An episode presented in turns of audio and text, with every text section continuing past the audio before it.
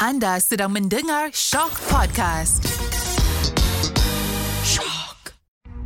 Jika anda diminta masuk ke sebuah bilik gelap untuk disoal siasat, apakah anda berjanji hanya akan berkata yang benar-benar? Tiada yang dusta atau sebaliknya, melainkan kenyataan yang benar sebenarnya. Mengadaptasi konsep dark room atau bilik gelap, siri Shock Confession Bilik Gelap menggali dan membongkar kisah-kisah inspirasi rakyat Malaysia yang penuh tangis dan tawa. Di dalam bilik gelap ini, saya Sudirman Muhammad Tahir akan rungkaikan cerita-cerita kenangan manis, pahit, sedih, marah dan kecewa. Malah kekesalan dalam memburu piala kehidupan diluahkan secara jujur dan tulus.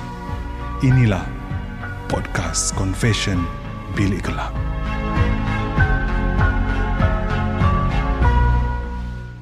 Assalamualaikum warahmatullahi taala wabarakatuh. Anda kembali bersama saya Sudirman Muhammad Tahir dalam Confession Bilik Gelap. Bersama saya untuk episod pada kali ini, saya hadirkan seorang individu uh, seorang insan, seorang figura yang punya bakat besarnya dalam bidang nyanyian ia, uh, dalam dunia penyiaran radio pun ia. Ini dia bersama saya, Dina Nazir. Assalamualaikum. Salam. Apa khabar Dina? Alhamdulillah. Kenapa bilik ni gelap sangat ni?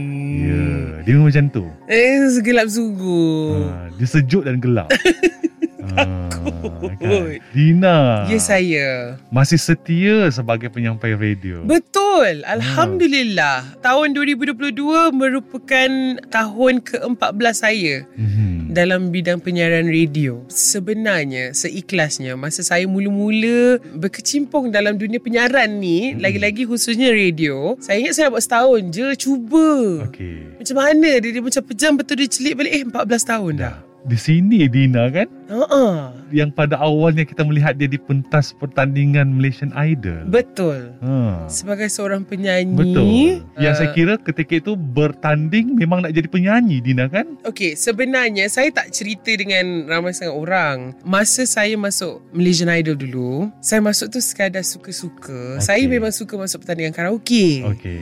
Jadi saya pula masa tu cerita American Idol memang tengah boom kan, Okey, ha, tengah viral, memang sangat diterima ramai. Saya pun salah seorang peminat cerita tu. Okey. Jadi bila saya dapat tahu ada uji bakat untuk Malaysian Hmm, Idol, Idol. jadi saya pun macam cuba je lah. Pasal masa tu saya tengah belajar dekat UiTM, saya tengah ambil diploma. Mm-mm. Jadi memang tak sangka langsung lah nak serius dalam bidang nyanyian. Jadi kalau kita tengok balik, kita track balik video-video dekat YouTube. Ya Allah, budak ni tak bersedianya nak jadi penyanyi.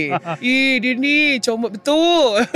Tapi memang tidak disangka langsung rezeki membawa ke situ. Sampai final. Sampai final Hmm. Itu pun sebenarnya Orang ramai juga tak tahu Saya dah terkeluar dah mula-mula Untuk top 30 Saya dah terkeluar Tetapi Pihak produksi Merasakan yang Ada beberapa orang Tak patutnya dikeluarkan Jadi Tiga orang diserap Dia jadi top 33 Termasuklah Dina. Termasuklah saya Mhm. Tiba-tiba Saya pula yang first Pergi ke top 12 Satu bilik dengan Jacqueline Victor Mhm. Dah stres hari-hari Yelah, tengok pula Jack macam tu. Ya, Menyanyi dia- macam tu. Ya babe Dia buka mulut je Dia bangun tidur je Celik mata je menyanyi Sambil gosok gigi Boleh menyanyi Uh-uh. Saya macam Ya Allah stresnya Tapi Saya tak menganggap Bidang nyanyian tu Sebagai satu kerjaya Semasa Okey. itu yang saya cari Okey. Jadi masuk pertandingan suka-suka je lah Mm-mm. Jadi tak apalah Kalau Jacqueline menang pun okey Ada pun okey Tetapi Selepas berakhirnya pertandingan tu Benda jadi makin serius Mm-mm. Show masuk Eh Okey. apa pula show ni Ah, nak kena pergi buat menyanyi pula. Ha ah.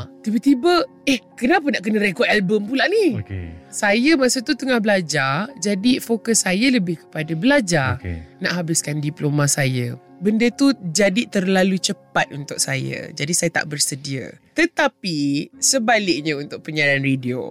Untuk radio, pada awalnya, saya ingat lagi masa tu saya tengah syuting filem Jangan Pandang Belakang Congkak Mm-mm. di Perlis. Bos radio masa tu, uh, Dina, ah, kita nak ambil you penyampai. I tak nak. Dina, kita nak ambil you sebagai penyampai ni, serius. I tak nak. I tengah menyanyi, I tak nak. Okey. Lepas tu I tak boleh commit Masa tu kan kerja setiap hari Tak boleh commit Minggu depan dia telefon lagi Dina kita nak ambil awak sebagai penyampai radio ni Saya tak nak Okey. Tapi kalau tiga kali aku kata aku tak nak kan Dia tak main lagu aku kan seksa pula nanti kan Ha, ha. Okey lah pergilah jumpa apa. Saya tak tahu apa yang berlaku, saya tak ingat. Tiba-tiba saya keluar daripada meeting tu, saya sign kontrak jadi penyampai radio. Dan itulah mulanya. Sehinggalah sekarang. Sehinggalah sekarang ni. Dah bertukar ke radio station lain pun. Mm-mm. Masih lagi di bawah bumbung yang, yang sama. sama. Uh-uh. Uh-uh. Itu macam setia Dina dengan uh, Betul. kan? Saya pun pelik. Dengan orang, berkawan dengan orang tak pernah setia macam ni. Eh, eh, apa tu? Eh, eh, apa tu? Dina, yelah sebab orang tahu bagaimana kemampuan Dina menyanyi. Orang tahu Hmm. Dina ada bakat dalam bidang nyanyian kan. Uh-uh. So, di mana sekarang kejayaan nyanyian tu Dina? Saya sebenarnya lepas saya dah berada dalam industri dah masuk ke 10 tahun yang mark pada 10 tahun Mm-mm. tu saya ada satu perasaan yang saya ni ada ke orang nak dengar Okey. Saya ni layak ke jadi penyanyi Okey. saya ni taklah secantik macam penyanyi sepatutnya Okey. saya punya figura taklah seperti penyanyi yang ideal Okey. Mungkin tu bukan rezeki saya kot Sebagai seorang penyanyi Walaupun muzik sentiasa akan jadi cinta pertama saya Mm-mm. Itulah permulaan kehidupan saya Bila saya kenal muzik Tetapi mungkin Saya rasa macam Tak boleh lah Menyanyi ni bukan untuk saya kot Sebab apa Dina rasa macam tu? Entah Entah Ke Dina Saya- membandingkan diri Dina dengan orang lain ataupun cakap-cakap orang yang Tak. membuatkan Dina? Alhamdulillah Saya diberi rezeki Orang keliling saya sangat supportif Okey. Sangat supportif Dia kata tak Dina Perasaan you sendiri. Tapi mungkin lah Mungkin saya bandingkan diri saya dengan orang lain Mungkin. Mungkin saya Confident level juga. Keyakinan diri itu tak ada. Dan mungkin juga sebab saya ni Fickle minded Saya selalu bertukar fikiran. Okey. Dan mungkin juga saya rasa macam entahlah confident lah tak saya rasa Lebih lebih, pada confident. confident. lah confident level tu tak ada dia selain macam bila kita tahu kita dalam landasan yang betul kita rasa tau dia Okay. punya selesa dia bila saya berada di atas pentas sebagai seorang penyanyi saya rasa selesa tapi bila nak keluarkan produk baru Uh-uh. saya rasa gementar saya rasa macam I Uh-huh. self doubt Okey. Sampai tahap itu Dina eh? Ya, saya sebenarnya pernah beberapa kali macam tak payahlah berhentilah menyanyi, tak payahlah berhentilah menyanyi. Tapi Allah punya kerja, Betul. bila kita kata kita nak berhenti, time tu lah job menyanyi masuk. Betul. Jadi saya selalu percaya yang it's a sign. Saya percaya yang Allah sentiasa beri kita tunjuk jalan apabila kita nak, kita Mm-mm. perlu dan kita doa untuk sesuatu yang macam tu. Mm-mm. Jadi bila saya kata tak adalah saya tak nak menyanyi dah, Okay. saya nak berhenti, tiba-tiba ada pula orang suruh saya menyanyi. Mm-mm. Ada pula kena nyanyi untuk soundtrack album. Betul. Ada pula kena show menyanyi kan. Ai, macam mana ni? Jadi saya pun keliru. Saya masih lagi dalam, Dalam fasa pada yang keliru. Kira dalam pada walaupun Dina tidak uh, muncul di pentas, Mm-mm. di kaca TV, menyanyi macam orang lain. Tapi muzik dan nyanyian itu masih dalam diri Dina. Sangat Dan Mm-mm. masih ada lagi Tetapi lebih kepada Function-function yang Betul. tertutup, Yang tertutup. Ah. Bukanlah kata private function pun Pasal saya masih perform di pentas-pentas Yang membenarkan orang ramai datang Tetapi dia function yang tertutup So Dina tak ada masalah bila mana peminat hari ini terutama golongan Mm-mm. generasi muda Mm-mm. yang akan mengenali Dina sebagai penyampai radio bukan penyanyi. Saya pernah Ah. Saya tak ada masalah Saya rasa benda tu kelakar Masa orang dia ni penyanyi baru ke? Ah, tu?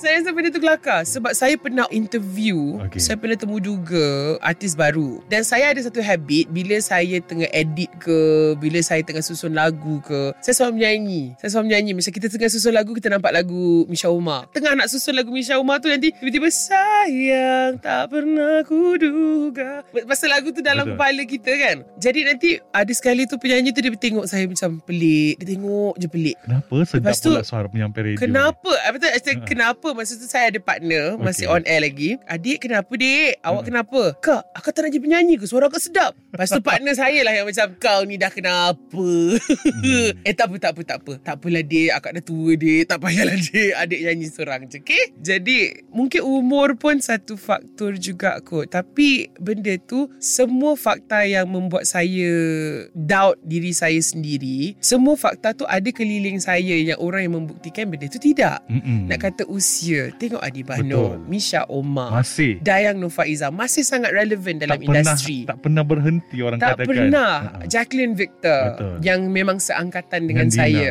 Dan mereka Dari segi usia pun Lebih berusia dari saya Betul. Tapi mereka masih relevan Jadi argument tu tak delih pula kat situ Betul. bila kita cerita pasal looks pula Macam Habis tu habis orang tu ambil Aku ambil kat modelling Kenapa eh Pula kan Come on lah makeup Sesiapa yang ni boleh jadi cantik kan Jadi saya pun tak tahu Saya keliru dilema dalam diri Mm-mm. Apa sebenarnya Hmm. uh, Yang menghentikan saya dari Teruskan kerjaya nyanyian Mhm. Dan akhirnya Dina selesa sebagai penyampai radio. Sangat Dia macam terlebih selesa Dia macam tak nak keluar studio Hmm. Yelah sebab mungkin Dina rasa mungkin keyakinan itu lebih di sini Dina kan di Ah. dalam bidang radio ini. Dia lepas tu dia rasa Orang putih kata dia at home Walaupun ada masanya Pasal kita buat sini setiap hari Betul. Day in day out Ada masa tu macam Ya Allah penatnya Tak nak dah Tak nak dah Tapi satu hari je tak on air Macam, macam nak balik studio ah, Jadi benda tu kita macam Lagi-lagi Dina adalah seorang penyampai Yang wujud dalam bidang penyiaran radio Apabila penyampai-penyampai lain Memang forte mereka bertahun-tahun Betul. Mereka Ya. memang lasting bertahun-tahun sebagai penyampai radio. Mhm. Jadi saya antara batch itu. Betul. Lagilah yang jatuh cinta. Maybe dalam masa yang sama tu mungkin sebab stability juga Kan. kot. Dengan stabilnya Yelah, kerja betul. setiap hari. Orang kata at least setiap bulan tu ada, Ada, dah yang memang ah. tetap orang kata. Betul. Mungkin itu pun bermain di fikiran saya juga. Mhm. Pasal menyanyi ni kan dia ada pasang surut dia. Ya. Dia ada musim dia. Walaupun penyanyi yang top pun adalah bulan-bulan yang tak ada Mhm. income. Itu adalah lumrah. Tapi itulah confident dia tak, tak tahu. Soalan tu macam susah. Esok saya jawab lain. Tengoklah tanya esok. Esok je lagi mesti jawab lain. Tapi sejujurnya skill nyanyian Dina masih bagus kan? Tak tahu. Saya tak pernah berhenti menyanyi. Setiap hari saya menyanyi. Cuma saya menyanyi sama ada saya menyanyi untuk diri saya sendiri ataupun saya menyanyi dekat function ataupun saya menyanyi saja je nak sakitkan hati orang keliling. Hmm. Nak bagi dia orang annoyed. Macam adik-beradik saya sendiri. Adik-beradik saya kata saya tak boleh nyanyi. Hmm, hmm, Abang saya lagi lah Dia musician Dia kata Kan. no you cannot sing Lagi tu dia kata I tak boleh sing I lagi nyanyi depan dia Hmm.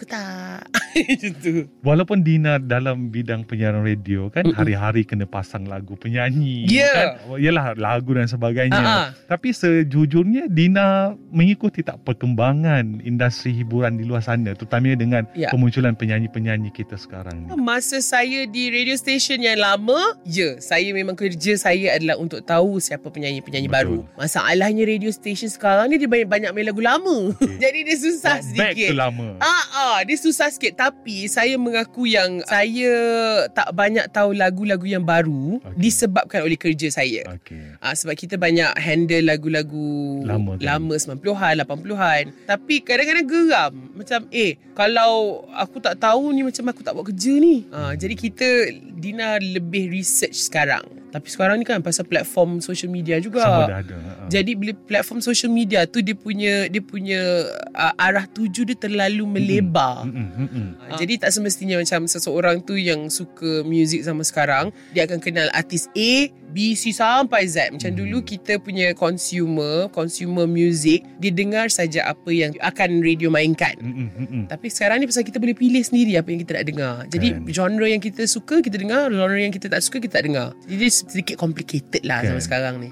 Dan pasti juga Dina tahu kan kisah-kisah panas yang berlaku dekat dalam industri kita kan. Sikit lah, sikit Okey. lah. Dan adakah itu juga bila Dina duduk dekat dalam sebagai penyampai radio menyelamatkan diri Dina daripada terhimpitnya kontroversi kalau Dina jadi penyanyi contoh.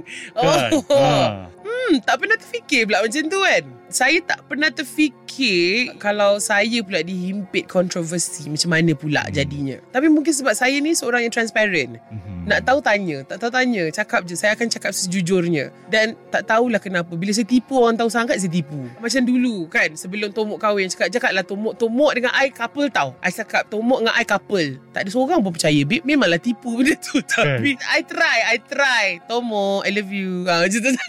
Masih orang tak percaya lagi. Mhm. Penat I cakap Remy Ishak tu cinta pertama I. Tak ada orang percaya. Jadi macam mana I nak kontroversi macam ni? Kalau Dina meluahkan perasaan kepada seseorang mestilah macam kau ni biar betul. Kebanyakan orangnya akan gelak je lah. Ha. Saya seseorang yang cakap I love you all the time. Saya cakap I love you dekat semua orang. Dan mungkin pasal tu juga kot gravity dia pada orang yang saya betul-betul suka tu dia tak dia tak rasa. I suka kat you. Suka juga. Eh, pahal kau ni. Hmm. Dia tak jadi je macam awal-awal kena friend zone je. Jadi setakat mungkin sebab tu jugalah personality saya yang transparent ni juga, yang sangat terbuka ni juga susah dapat jodoh juga kot sebab orang mungkin rasa saya tak serius. Tapi pernah mencuba Dina. Maksudnya? Yelah nak membina hubungan, Mm-mm. nak memulakan hubungan. Mm-mm. Yelah sebab of course pada usia sekarang tak kena Mm-mm. tak nak kahwin Betul. kan. Saya pernah bercinta sekali sahaja. Sepanjang usia sekarang. Dalam ah saya bercinta dengan orang yang sama selama 7 tahun daripada umur saya 18 tahun. Lepas tu benda tak jadi dan sejak tu saya macam saya tak pernah tutup tentang cinta. Okey. Saya tak pernah pasang dinding yang menyebabkan saya tak nak bercinta kau. Tak ada, tak pernah. Cuma itulah, tak ada orang suka kat gegel agaknya. Bila seseorang tu rapat je dengan saya, bila saya rasa macam, eh dia ni macam hin-hin ke. Lepas tu, bila kita keluar macam, you my sister. Alah, kena friendzone. Ah, jadi mungkin orang terlalu selesa dengan saya. Mm-mm. Jadi tidak ke situ agaknya. Selesa sebagai kawan mungkin. Selesa sebagai kawan dengan sister. Padahal Dina dah memberikan sepenuh hati dan cinta Dah, ni. dah, dah hint. Cuma tak nak cakap. Nak suruh aku nyanyi lagu Whitney Houston ke? I will learn to you ke macam mana? Hmm. Tapi itulah, saya tak mudah jatuh cinta. Tetapi saya mudah mencintai. Saya tak mudah jatuh cinta kerana semua orang yang saya kenal, saya ada satu tahap hormat yang sama Okey. pada semua orang Hmm. dan saya sayang semua orang. Tapi mungkin itu juga satu masalah yang saya tak boleh differentiate di antara sayang dan cinta kot. Mm-mm. Dan saya cakap I love you every day also. Betul. So bila orang dengar bila Dina kata kat dia, "Alah, dengan sana kau kata saya." Ah, kan?" agaknya lah. Hmm. Tapi I rasa macam saya ada satu perasaan lagi-lagi kebelakangan ni sejak bermulanya pandemik. Mm-mm. Saya takut saya kehilangan seseorang tu tanpa saya cakap yang saya sayang dia. Takut saya tak sempat macam arwah Sarah. Saya tak Ah. sempat. Jadi bagi Dina benda tu macam satu benda yang saya terapkan setiap hari. Hmm. I will say I love you every day. Mm-mm. Dekat siapa-siapa pun saya letak telefon I love you every day. Apalagi mak dengan ayah saya. Saya Hmm. takut benda tu tak sempat. Termasuklah orang yang kalau Dina nak suka tu kan. Ha. Ha Tapi kalau tiba-tiba I baru keluarkan you dua kali I cakap I love you Dia takut juga kot Tapi saya memang Seorang yang senang Cakap I love you Sebab I takut Macam Apa jadi dengan you esok Apa jadi dengan I esok Betul. Kalau esok Sesuatu yang berlaku pada you Menyebabkan Saya tak sempat Bagi tahu awak Yang awak ni seseorang Yang saya sayang tau Saya akan menyesal So disebabkan itu Dina perlu ucap benda tu setiap Ah, setiap hari dekat semua orang yang Dina orang. jumpa. Betul. Hmm. Lain kalau saya tak cakap tu, kalau saya tak pernah cakap I love you dekat awak sendiri, saya tak suka awak tau. Kalau yang siapa dengar sekarang ni saya tak pernah cakap I love you tu, ah, faham ah.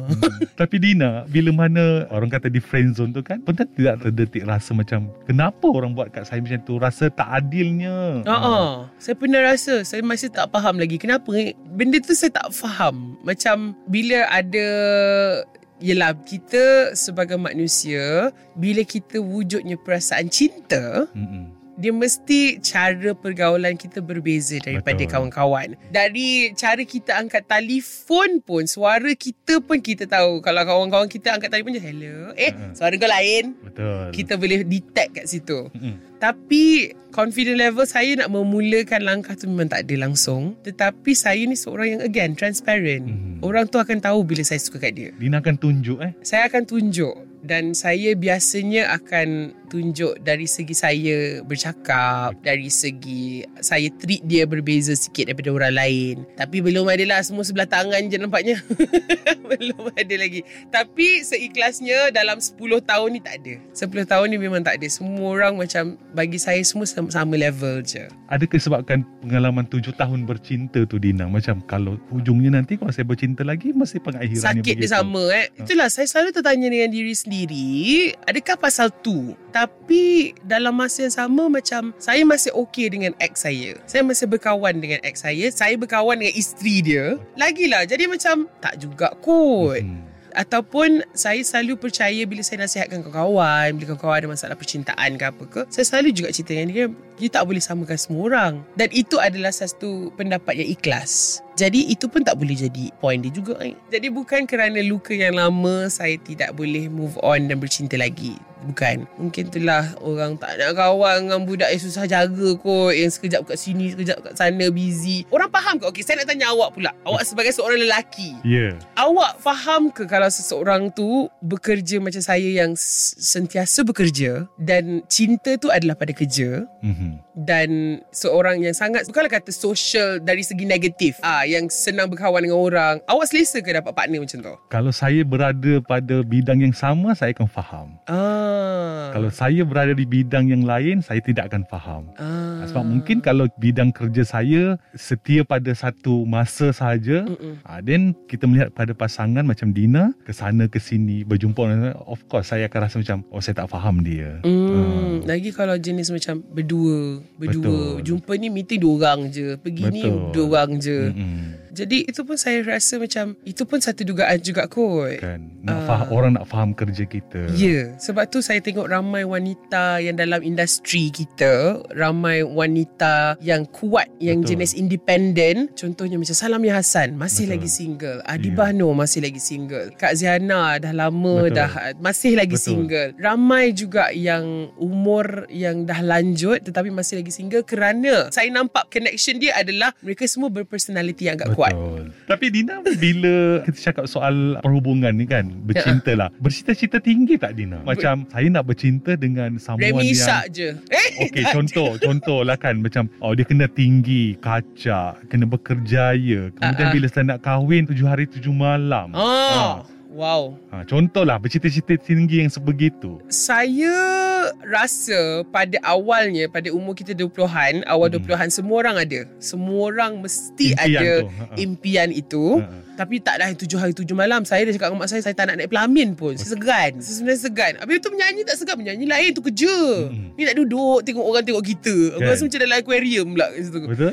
Mungkin bahagian tu tak Tetapi seikhlasnya Saya rasa semua orang Lepas umur 27, 28 Dia dah tak kisah sangat kot Mula-mula yes Mesti macam Look Korea Dia mesti kena tinggi Dia mesti kena bekerjaya Bawa kereta besar Yang tu tipu lah Kalau kata saya tak ada langsung Mm-mm. Tapi itu mungkin dulu Macam sekarang ni Bila kita dah boleh menampak sendiri Betul. Kita dah kita boleh dah ada kerja kita sendiri. Ya kita dah ada kerjaya sendiri Dah boleh bayar Yelah. sendiri Kita Benda hidup tu- dengan duit kita sendiri Ya, kan. benda tu dah tak jadi masalah. Hanya saya cuma impikan seseorang yang faham kerja saya, yang faham saya tak suka terlalu dikongkong. Dikongkong. Terlalu dikongkong kerana saya ni jenis macam bila kawan ajak, "Ah, jom, saya terus pergi. Okay. Saya at the spur of the moment boleh terus pergi saja. Tak payahlah nak kena minta izin dulu. Bagi Dina, benda tu terlalu remeh. Tetapi kalau hidup berumah tangga lain kerana itu memang tuntutan. Tetapi kalau setakat baru nak berkenalan, benda tu bagi Dina remeh. Lepas tu yang jenis, oh awak tak boleh keluarkan dia. Awak kena keluarkan dia. Awak tak boleh keluarkan dia. Ah, tak boleh, tak Okay. boleh. Yang tu tak boleh. Itu sahaja yang saya pantang. Benda lain saya tak pernah pantang dia lagi kecil ke, dia lagi besar ke, dia lagi tinggi ke, dia ada kerja yang lebih stabil dari saya atau tidak. Itu tak pernah jadi masalah. Hmm. Kerana saya rasa macam Alhamdulillah saya selesa. Jadi benda tu tak ada masalah. Tetapi ada satu je, satu je, satu je yang penting. Dia kena wangi. Dia tak boleh bau keti, babe. Babe, dia tak boleh, babe. Babe, babe, dia tak boleh. Sebab saya dah penat. Satu, tuduh dengan seseorang yang macam tu dulu. Oh, stresnya hidup hari-hari. Ha, ni memang dah jujur sangat daripada Dina. Dia sesuai dekat dalam bilik gelap ni kan. Dina, mungkin kalau Dina boleh katakan juga kan. Pernah menangis tak dengan kehilangan ni Dina? Eh, selalu. Okey. Selalu kita nak cakap pasal nangis pasal kehilangan apa tu? Sebab Yelah. saya selalu Ha, apa dia yang kehilangan yang Dina tangisi Um, selama ini? kehilangan yang ialah bila kita kehilangan orang yang kita cinta. Cinta pertama pula tu memanglah saya menangis berbulan-bulan juga. Tetapi itu juga sumber inspirasi untuk saya memperbaiki diri saya. Okey. Masa tu saya berada dalam satu zon yang sangat selesa. Ah, tak pernah peduli macam mana penampilan saya, tak pernah peduli macam mana saya interaksi dengan orang sebab dunia saya hanya pada partner saya masa Betul. tu. Tapi kalau saya tidak putus cinta masa tu, saya mungkin tak dapat realiti sebenar. Ha, jadi kat situ saya bersyukur. Tapi saya pernah kehilangan ialah kematian sahabat, kematian orang yang kita rapat. Itu adalah satu bagi Dina satu benda yang sangat sukar Mm-mm. untuk saya telan. Kerana saya sangat manja, saya sangat attach dengan seseorang. Kalau saya berkawan dengan seseorang saya sangat attach. Hari-hari call, hari-hari message. Kalau satu hari tak message tu rasa macam dia marah kat kita pula. Okey. Itu satu kehilangan yang saya selalu tangisi. Ada kalanya macam saya tak kenal, saya kenal macam sekejap saja tapi cara dia Layan. cara dia dia layan Dia seorang yang baik Dan dapat tahu pula cara dia pergi macam mana ah Itu pun boleh buat saya nangis Kadang-kadang kehilangan dalam lagu pun saya boleh menangis Hanya untuk sampaikan cerita orang pun boleh buat saya nangis Saya senang, saya senang tersentuh Saya sangat mudah tersentuh Mm-mm. Tapi kehilangan yang paling besar impact untuk diri saya adalah kehilangan arwah atuk saya. Saya sangat rapat dengan atuk saya. Atuk saya pula masa hujung-hujung hayatnya, Mm-mm. Dia selalu panggil saya Mah. Mah tu isterinya. Okey. Ah, jadi dia mungkin rupa kita sama agaknya. Jadi dekat situ saya jadi lebih sayang. Jadi itu adalah salah satu kehilangan yang saya tak boleh lupa sampai sekarang. Dan satu lagi bila best friend saya masa tu umur saya 9 tahun kot, darjah 3 Mm-mm. Di mana kawan baik saya meninggal di atas peha saya. Yang tu saya nampak hembus nafas yang terakhir di atas peha saya, di atas pangkuan saya. Sampai sekarang saya tak boleh lupa. Uh, itulah antara kehilangan yang saya selalu macam hilang barang, hilang benda, saya tak terasa sangat. Hilang orang yang tersayang eh. hilang orang yang tersayang disebabkan oleh dia pergi buat selama-lamanya. Mhm. Macam kalau dia pindah pun saya ni tak suka cakap goodbye. Dia pindah hari ni last day, I akan hilang dulu. Okey. I tak akan cakap goodbye. I tak suka nanti I nangis. Ah macam orang pindah kerja ke, nak pindah luar negara ke apa. Saya akan hilang hari yang saya tahu dia last, saya akan jumpa dia sekejap lepas saya hilang. Saya tak suka cakap goodbye ataupun kita buat production. Oh dah tiga Dah bulan. Ah dah Ah. rap party, tiga bulan kita praktis. Hari ni hari ni last. Saya akan hilang dulu. Semua akan tahu. Yang keliling saya semua akan tahu. Dina hilang dah. Dia tak boleh nak cakap goodbye. Tapi bila hilang buat selama-lamanya, itu adalah impak yang paling saya tak boleh. Biasanya saya tak boleh move on. Bila macam sekarang ni kita main lagu arwah Sarah kat radio.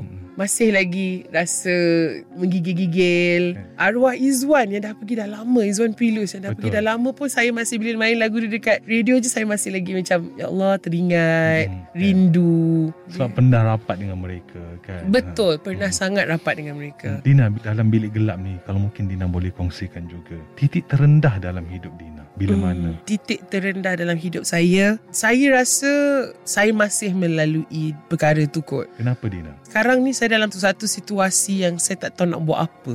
Dari segi kerjaya Dari segi Peribadi Saya tak tahu apa yang saya nak buat saya tak tahu kenapa saya tak tahu dan saya tak tahu apa yang saya nak buat lepas ni. Apakah langkah seterusnya? Okey saya ada radio. Itu je lah benda yang saya rasa setakat ni solid. Tapi orang tanya saya tak rindu menyanyi ke? Saya rindu. Tapi saya rasa macam orang dah tak nak dengar Okey. saya nyanyi. Lepas tu cakap tak nak berlakon ke? Rindu. Tapi saya rasa macam Saya tak boleh contribute apa-apa Kalau saya berlakon. Mhm. Jadi sekarang ni dalam masa sekarang ni adalah saya rasa saya dalam titik terendah saya kot. Sebab saya for once in my life, I tak tahu apa nak buat. I tak tahu macam mana nak move forward. Saya dah cuba macam-macam. Nak give up pun ada. On a daily basis, saya rasa macam saya nak give up. Setiap hari saya rasa macam saya nak give up. Tapi dalam masa yang sama, disebabkan oleh perasaan saya nak give up setiap hari tu, saya akan macam, come on, you can figure this out. So, dialog dalam diri tu sangat merunsingkan saya sekarang ni pada detik ini. Memang saya diberi rezeki orang keliling saya sangat caring dan sangat ikhlas. Jadi bila tanya, "Nah, you tak nak nyanyi lagi?" "Nak." Tapi aku tak tahu apa nak buat. Aku tak tahu macam mana nak buat. Lepas tu bila kita tanya orang, bila kita tanya beberapa orang macam kita dapat reflection yang oh, dia tak interested lah nak tolong aku. Dia tak interested nak believe in me. Jadi saya rasa kalau you tanya I titik terendah sekarang babe. Pasal untuk pertama kali saya tak tahu mana saya nak pergi. itu Dina eh Mm-mm. Seikhlasnya Tak pernah cakap dengan orang so, Orang selalu tengok saya macam happy Betul. Orang selalu tengok saya ceria Tengok saya macam Dina bijak She know what she's doing Tak For once in my life I tak tahu apa yang nak buat. Mhm. I tak tahu pun apa yang nak buat esok. I tak tahu pun Berapa lama I kat radio. I tak tahu pun Macam mana nak kembangkan kerjaya I Apa I nak buat kat social media. I tak tahu For once. Dan I think Sudah you dah kenal I beberapa tahun kan? Betul. Tak pernah I macam ni. Tapi I tak ada masalah untuk mengaku. Cuma soalan ni Tak ada orang tanya. You seorang je yang tanya. Jadi seikhlasnya I jawab pada titik yang paling rendah Sekarang. Bila kita tengok kawan-kawan kita Ya Allah. Macam saya tengok Nikki sekarang. She's back on track. Saya happynya Ya Allah. Happy happy sangat untuk dia. Hmm. Tapi boleh ke saya sampai ke situ? Mampu ke saya sampai ke situ? Kita berbicara tentang keinginan orang, cita rasa orang. Betul. Aku ni masih relevan ke? Ah, inilah saya rasa sekarang ni lah yang saya lost sikit. Dina melalui fasa ini sekarang ketika ini. So, yelah sebab kita tahu Dina hari-hari kena keluar bekerja. Dan Mm-mm, mm-mm. Semangat itu kena ada juga Dina Mm-mm, kan. Sebab betul. Dina perlu menghiburkan orang di konti. Betul. Kan? Yang orang tak nampak pun apa yang Dina rasa sebenarnya. Ya, So, penguat Dina tu, apa dia? selain daripada kopi, orang keliling lah babe. Saya mengaku orang keliling. Orang keliling saya banyak yang memberi kata-kata semangat. Apa-apa pun saya nak buat macam saya keliru apa yang saya nak buat besok. Tapi dia akan ada orang yang kata, kau confused pasal esok buat apa?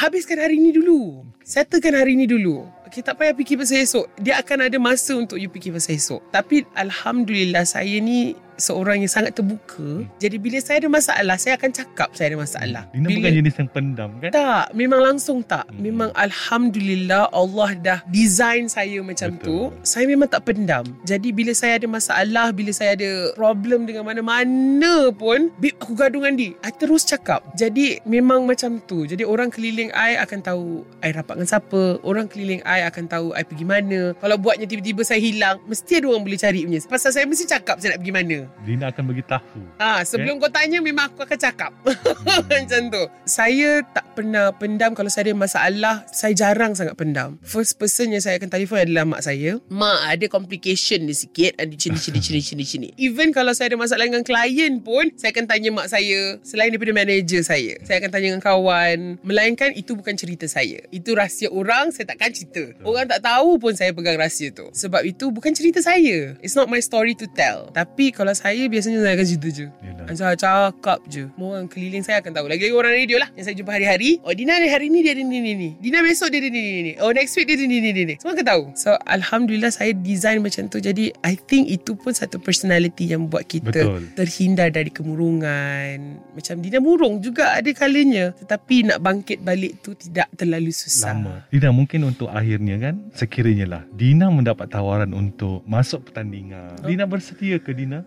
sebagai satu platform untuk Dina kembali? Ah, ah. Saya tak tahu kenapa soalan ni selalu diajukan pada saya. Saya tak faham. Tetapi saya bermula dalam industri ni dari pertandingan. Hmm. Jadi pertandingan ni dia punya thrill dia lain babe. Pertandingan ni thrill dia, dia, Dia punya stress dia. dia.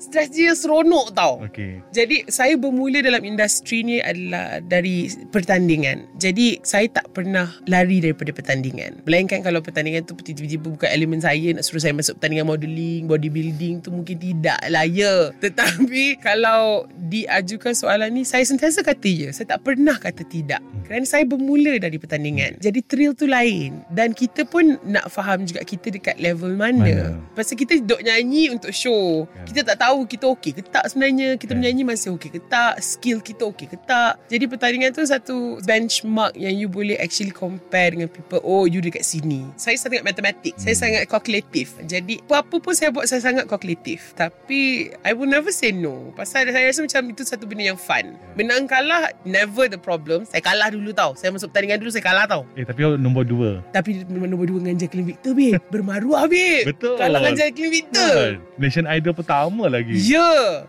Tak pernah cakap no lah. Kalau saya diberi peluang untuk bertanding, tak kisahlah pertandingan yang kecil, yang besar, saya okey je. InsyaAllah mana tahu ada kan Dina. Kita nak tengok juga. Sebab yelah bakat yang Amin. besar begini saya kira kualiti yang ada saya rasa kita tak perlu sia-siakan. Amin. Biar generasi muda kita ni tahu oh kita ada penyanyi yang bagus sebenarnya. Masih Sebenarnya. ada. Ha. Dan bagi Dina lebih daripada anything ialah penyanyi lama pun masih boleh tunjukkan kualiti. Itu Betul. je. Saya pernah muda. Saya start dalam industri ni umur 18 tahun. Ya. Jadi saya pernah ada mentaliti. Saya mengaku saya, saya, menon- pernah ada. saya menonton Nation Idol tu. Masa tu boy sangat Ya Allah Dia tak biasa Sekarang dia gegel sangat Masa saya Mula menapak dalam industri kita Memang ada mentality tu babe. Saya tak malu nak mengaku Dan I'm not proud of it. Yang kita tengok Penyanyi-penyanyi senior Macam ah Diorang tak boleh nyanyi lagi dah. Bukan masa diorang dah. Padahal Kita tak tengok sebenarnya Bila saya dah lebih pada Apa ni uh, Seket-seket independent Baru nampak macam